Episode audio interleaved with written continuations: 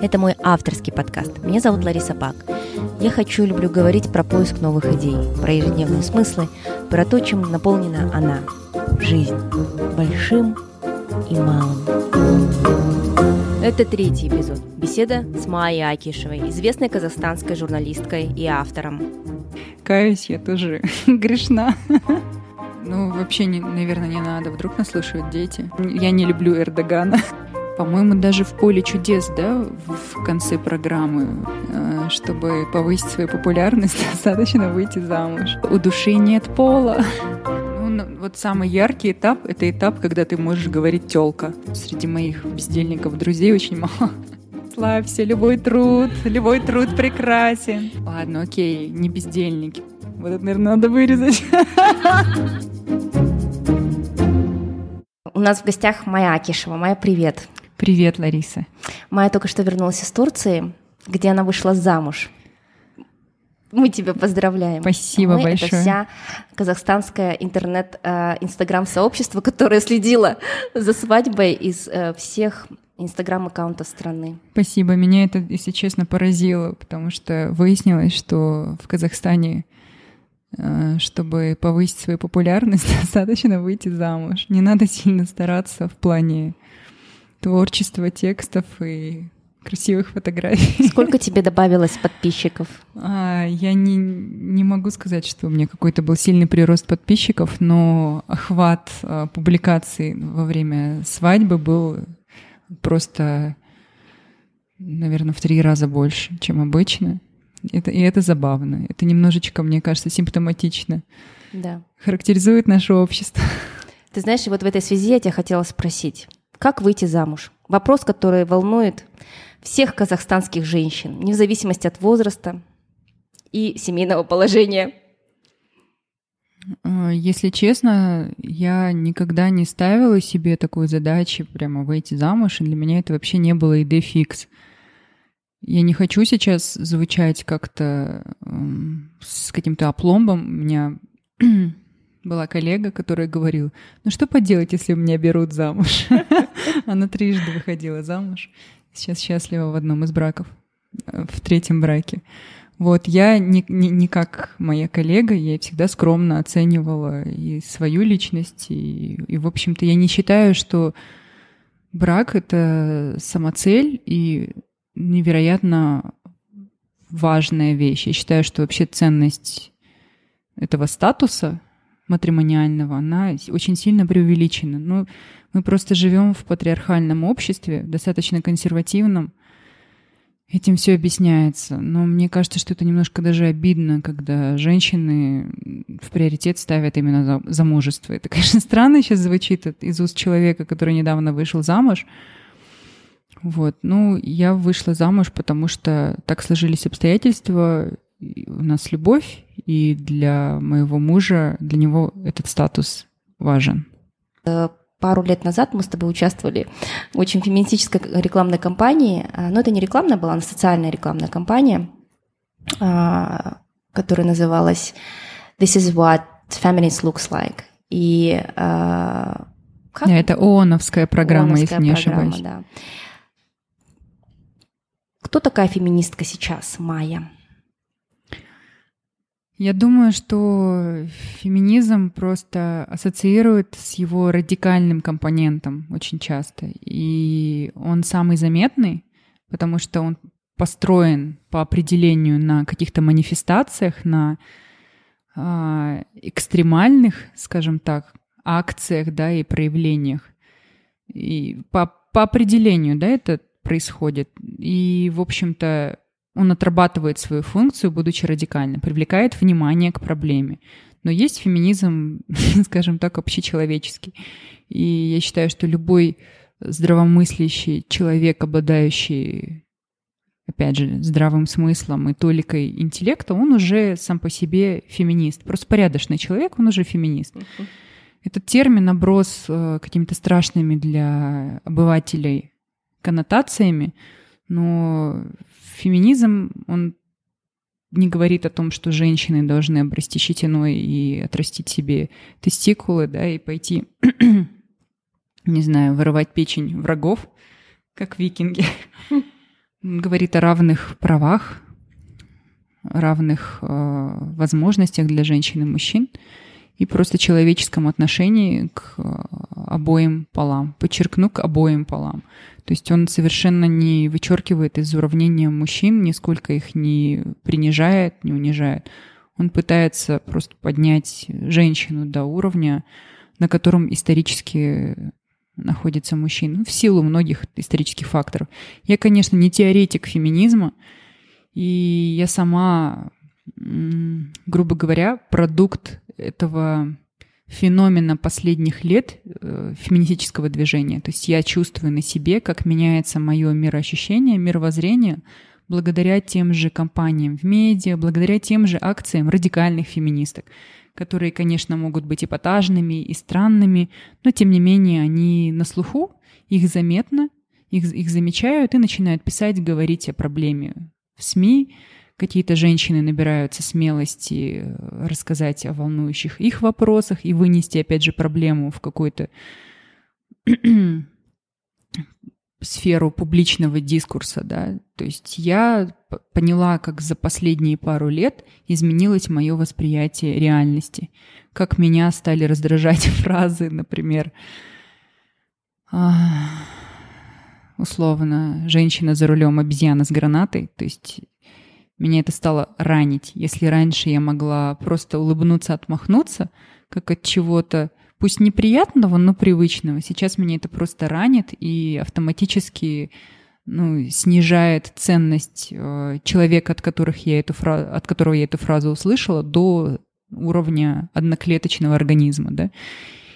То есть какие-то такие сексистские высказывания, выдающиеся на автомате, уже сейчас для меня являются неким ярлыком, который я могу повесить на человека и сделать свои выводы, перестать общаться, не хотеть общаться с ним. Или захотеть его повоспитывать. Вот. И я как-то расплывчато, конечно, ответила на твой вопрос. Знаешь, мне наоборот интересно, вот ты сказала о том, что это случилось не сразу, то есть мы не родились в таком классически феминистском обществе, хотя я считаю, вот как мы тогда обсуждали, что э, нам было дано изначально гораздо больше свобод, женских свобод, э, чем, допустим, тем же женщинам в нашем возрасте, а, может быть, э, даже в США или где-то в других местах. Благодаря Просто советской власти. Да, потому что советская власть, и опять же, наши мамы уже были работающие женщины, им не нужно было отвоевывать, а наоборот, даже, может быть, они страдали где-то от этой необходимости работать. Но а, то, что женщины состоялись уже в предыдущем поколении, там, да, и нам дали совершенно другое понятие то, того, как мы должны а, видеть свою жизнь, а, но тем не менее – это случается, вот это освобождение, или как сейчас модно говорить, деколонизация этого сознания происходит постепенно. Ты помнишь вот эти этапы, на каких, что происходило, когда у тебя менялся внутренний дискурс, да, когда ты понимала, вот я еще немножко осознаннее, да, в том, что нас, где мои свободы. Ну, вот самый яркий этап — это этап, когда ты можешь говорить тёлка про женщину. Я очень четко помню э, тот период, когда я работала в издательском доме. Мы издавали разные журналы, то есть в портфолио были женские и мужские журналы. И мне сейчас стыдно это признать, и кто-то, наверное, может меня осудить. Я могла в разговоре с мужчиной называть женщину телкой или телочкой. А теперь э, сегодня, теперь. сегодня это для меня недопустимо. Потом мы, конечно, перешли на какой-то уровень того, что женщина имеет право, все равно как черный может называть черного нигером, так и женщина может э, называть другую женщину телкой, если это позитивно и шутя. Но на самом деле э, эти слова, на первый взгляд, безобидные и не приносящие какого-то ущерба, они медленно подтачивают, и они играют роль. То есть слова материальны, то есть эффект слов материален, и надо очень четко следить за своей речью. То есть, ну, условно говоря, еще пять лет назад из моих уст это можно было услышать.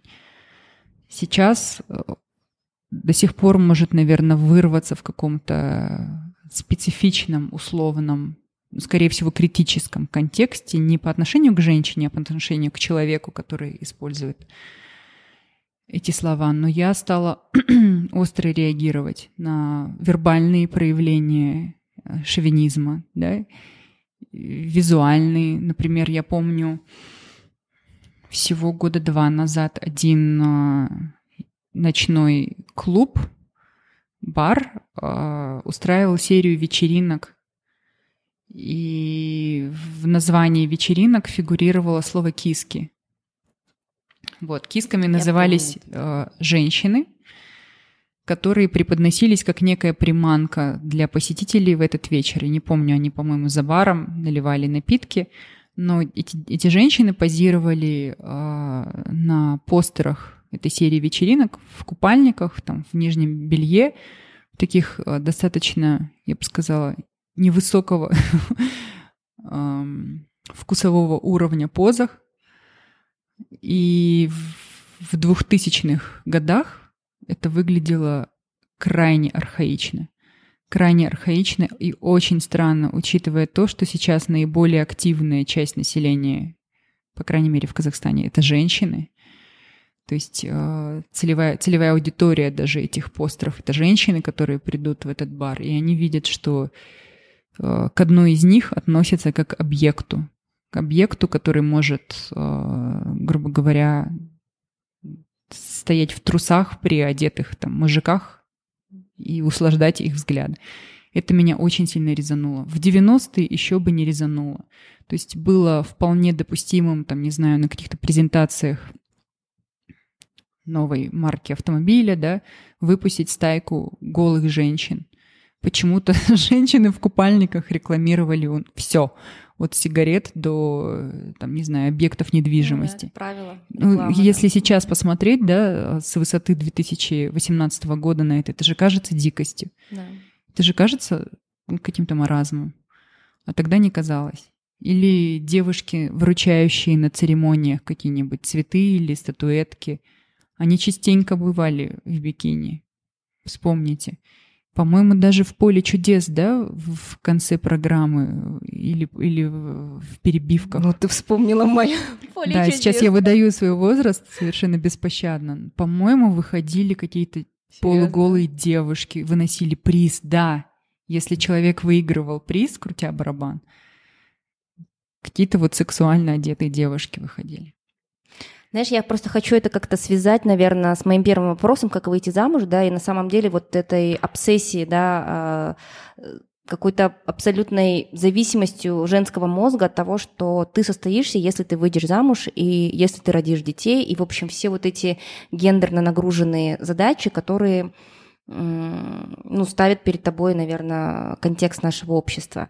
И мне кажется, что это как раз-таки объясняет желание там, женщин нравиться, и нравится проще всего, понятное дело, в сексуальном, э, в сексуальной привлекательности какой-то. И вот как раз-таки трагедия, ну, как бы мини-трагедия или макси-трагедия происходит, когда женщины сами не замечают, как они становятся э, пособниками, да, того, как становятся объектами. Не знаю, это слишком сейчас завернула, но условно даже не реагируют на название киски в э, постере, понимаешь, или могут спокойно пройти мимо этого, или их не режет слух, или, ну, не говоря уже о тех... Э, и это мы сейчас еще говорим о более-менее открытой части общества. Мы не говорим о консервативной части общества, где, э, наверное, традиции и обычаи совершенно другого порядка.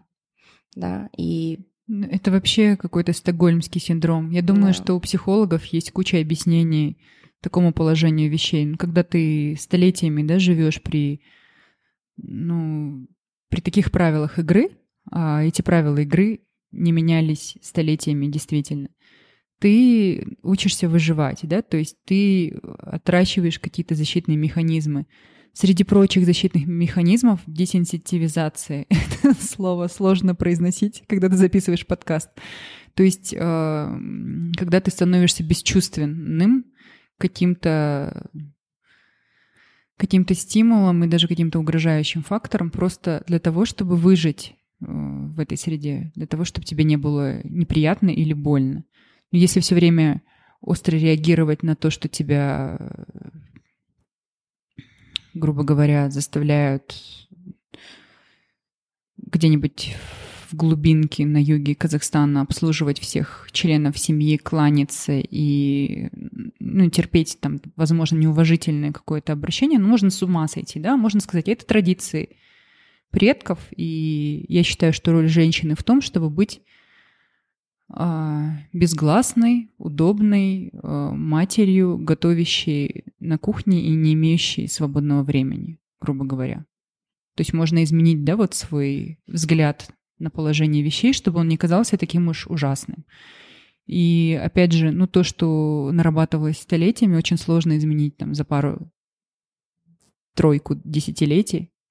На это потребуется Но время. Мир же ускоряется. Я надеюсь, Но изменения да. происходят быстро. И мы живем в глобальном мире, поэтому на нас э, оказывает влияние, там, не знаю, речь Азии Арджента на Канском фестивале, да, когда она говорит, что ее там, в 17 лет изнасиловали, и, и пусть насильники боятся, да, теперь.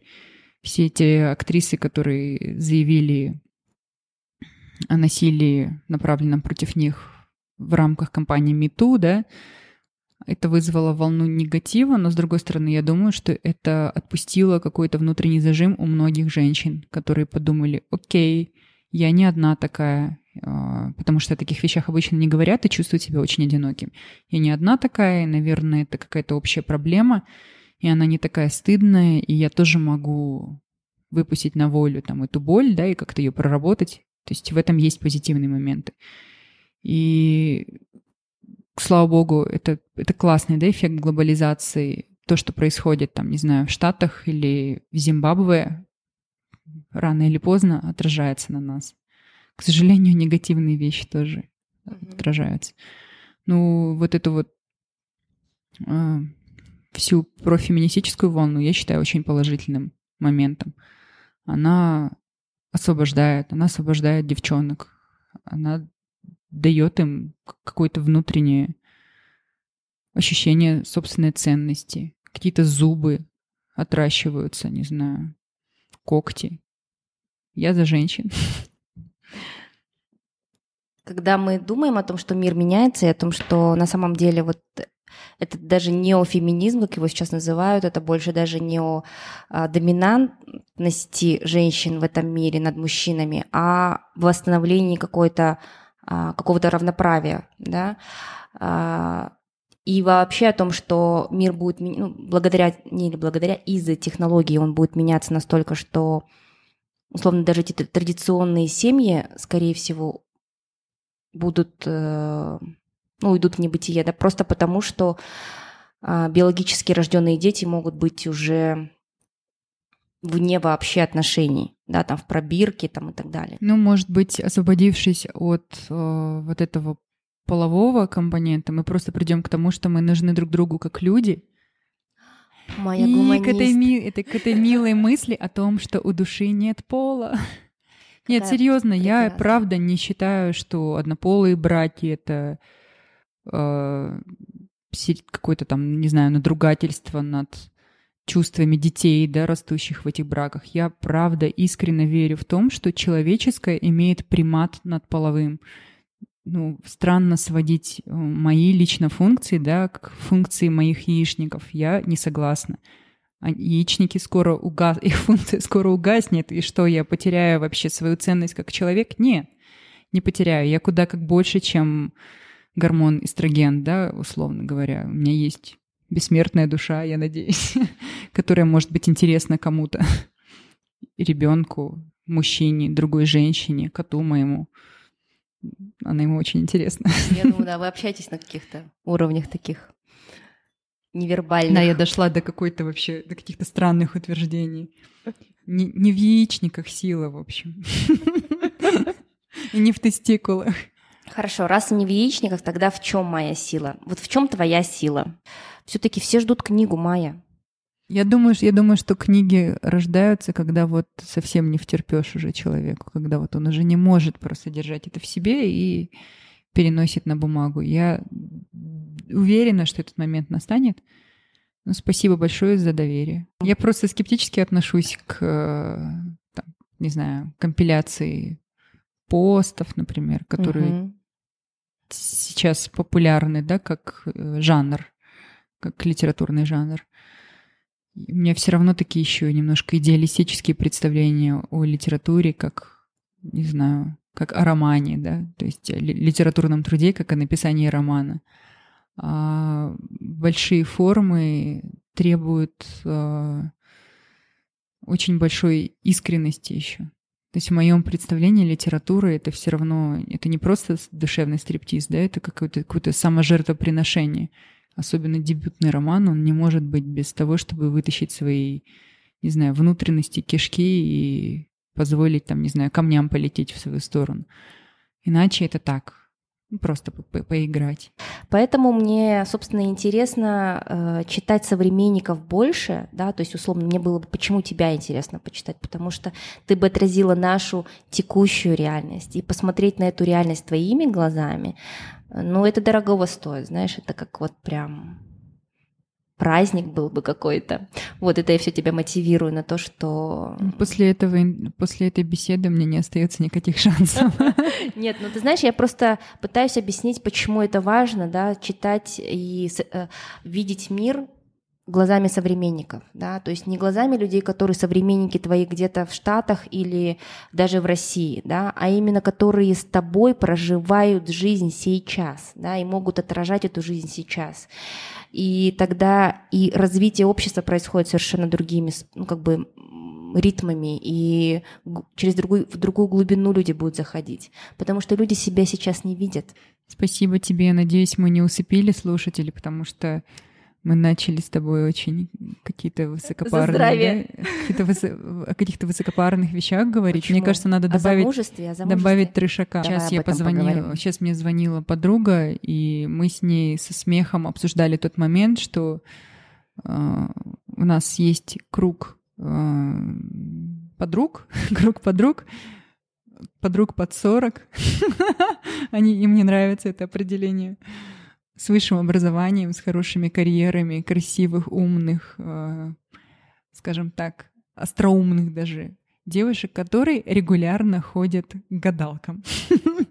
И астрологам, астрологам нумерологам, да. да. И мы достаточное количество времени уделяем на обсуждение визитов к гадалкам. И я скажу, что я я физически ходила один раз, но это было такое из, из, поход из озорства даже, можно сказать. Ничем путным этот визит не кончился, но мне было очень забавно, очень смешно. Мы пошли туда с похмелья, по-моему, после 8 марта. У нас же всегда отмечают бурно 8 марта. И мы решили с девчонками поехать на следующее утро к гадалке, которая принимала в каком-то особенно грязном районе Алматинской области. Ну, в марте везде грязь, но там была просто непролазная грязь. Мы чуть не застряли, пока доехали. Вот, мы сидели в предбаннике, там пахло кошмой, э, вареной бараниной, бегали сердитые дети, которые напрягали, видимо, мамины посетители. И за такой какой-то кисейной занавеской принимала гадалка нас по очереди. И мы слышали то, что она говорит каждый из нас. И тут было тоже part of fun, потому что мы очень ржали, сверяя ее показания. Она, она каждая из нас сказала какие-то там, дала какие-то странные инструкции, типа бежать вокруг пня, там, не знаю, березы в полночь на одной ноге полнолуние, ну, типа того, что-то такое. Я Или там... спросите, а кто, вас, кто вам порекомендовал к ней поехать? Одна из девчонок да? порекомендовала, да. Она еще плохо говорила по-русски, а я не казахскоязычная, например. У нас там с ней много конфузов возникло. Она спрашивала меня, какая у меня религия, и я сказала, я, не, я агностик. Был не вообще. Я начала объяснять, ну это когда человек не относит себя ни к одной из конфессий, и тогда я поняла, что химии у нас нет. У нас ни контакт не, не заладился. Но было очень смешно, мы потом полдня вспоминали. Так что да, я тоже, у меня тоже есть такой опыт. И пару раз я обращалась, э, наверное, нельзя называть даже эту женщину гадалкой. Она вообще-то практикующий и психолог в том числе, но человек с какими-то способностями очевидными. Потому что я не буду врать то, что она говорила, удивительным образом соответствовало действительности. Да. И, ну, у меня не хватает, да, моих знаний, чтобы опровергнуть, да, возможность существования такого расклада. Она правда сказала то, что есть. Ну, то есть это стоит того, чтобы обсуждать с подругами. Конечно, все женщины любят непознанное, мистическое, загадочное. И вообще, я и думаю... объяснить то, что невозможно объяснить. Это же классно. Пусть это недостойный человека с высшим образованием, но это да. ужасно весело. Если что-то приносит э, радость и веселье, надо это использовать. Ты знаешь, это э, слово о подругах тоже. Моя подруга заставила меня на где-то несколько месяцев назад сходить к нумерологу. Причем ну, буквально, знаете, что записала меня и сказала, все, я уже оплатила, вот только сходи. И когда я потом уже рассказываю, ты знаешь, а у нас не всегда теологические споры по поводу того, что там есть Аллах, нет Аллаха, там есть и так далее. На Марсе, да, есть на Марсе. И я ему так рассказываю, представляешь, она мне сказала вот это, а потом вот это. И вообще, а, он слушал, слушал, он говорит, слушай, говорит, ну если ты веришь нумерологу, почему ты не веришь в Бога? Ну, соглашусь, что доля правды, наверное, какая-то в этом есть. То есть объяснить необъяснимое, наверное. Ну, видишь, нумеролог не заставляет тебя следовать неким обрядам, а что плохо в таких крупных религиях, да простят меня сейчас граждане верующие, это вот набор догм, да, которые предписаны обязательно верующим. То угу. есть ты обязательно должен соблюдать то-то, то-то, то-то, да, я не буду говорить конкретно в каких религиях это особенно угу. сильно прописано, да, поэтому мне нравятся, не знаю, какие-нибудь политеистические религии или буддизм, например, где, да, в котором так сильно всех не грузят, не напрягают, и очень много простора для философии и тихого, безвредного внутреннего созерцания. Я тоже люблю теологические споры, и уже не раз я погорела на этом. Да. И я учусь прикусывать язык и уважать мнение другой стороны, потому что во мне, конечно, заряд вот этот вот атеистический, агностическая закалка, она очень сильная. Я еще, знаешь, услышала, опять же, в подкасте очень интересную версию того, почему русский язык так насыщен э, матерщиной. Угу. И она страшная, на самом деле.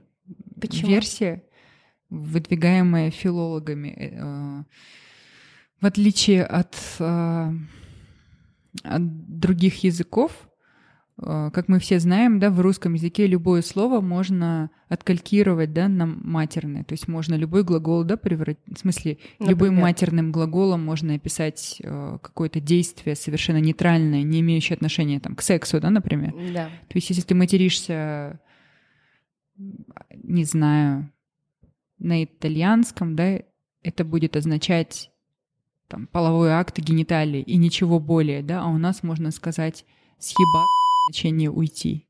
Окей, факов можно сказать по-английски. Хорошо. Э, простите, пожалуйста. Можно сказать, например, вы это выпендриться. Выпендриться. Выпендриться, да. видишь, опять не литературное слово. Да. Хорошо, похвастаться. Похвастаться. Или э, ёб украсть. Извините, да, я вот пока что я цитирую слова да. однокоренные. И люди преподносят это обычно как богатство, великое богатство русского языка, но оказывается это отражение э, гулагово-тюремной системы по версии филологов, которая, в общем-то, давлела да, над э, Советским Союзом все годы его существования. А, это форма, скажем так, лагерного сознания, лагерного существования, когда ты, чтобы не рехнуться просто в чудовищной, бесчеловечной реальности, которая тебя окружает, ты, опять же, через язык, да, ее отображаешь, вот этот вот бесчеловечный, а, ненастоящий, выдуманный матерный язык, где каждое ну, живое и нейтральное, доброе слово может стать э, грубым матерным аналогом. То есть на самом деле это, это не очень хорошо. Опять все грустно. Сори. Ну, мне, мне кажется, это все равно тот самый трэш, который немножко разбавил наши размышления о Боге, bad, о литературе. рвется из моей. Спасибо тем, кто дослушал до конца. Напишите нам с Ларисой об этом.